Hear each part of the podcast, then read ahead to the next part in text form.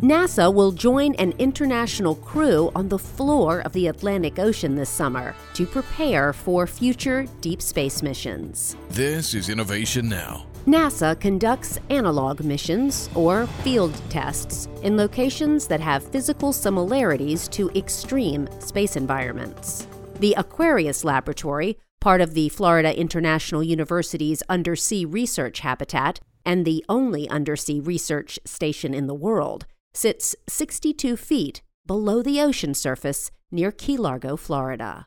The interior of Aquarius provides a unique location for NASA to study behavioral effects of spaceflight, such as isolation, team dynamics, fatigue, and sleep patterns. An international crew of astronauts and aquanauts will spend 10 days in the habitat on one of NASA's extreme environment mission operations. The NEEMO 23 crew will focus on spacewalks, learn to use augmented reality for training, and evaluate tools for collecting core samples on the lunar surface.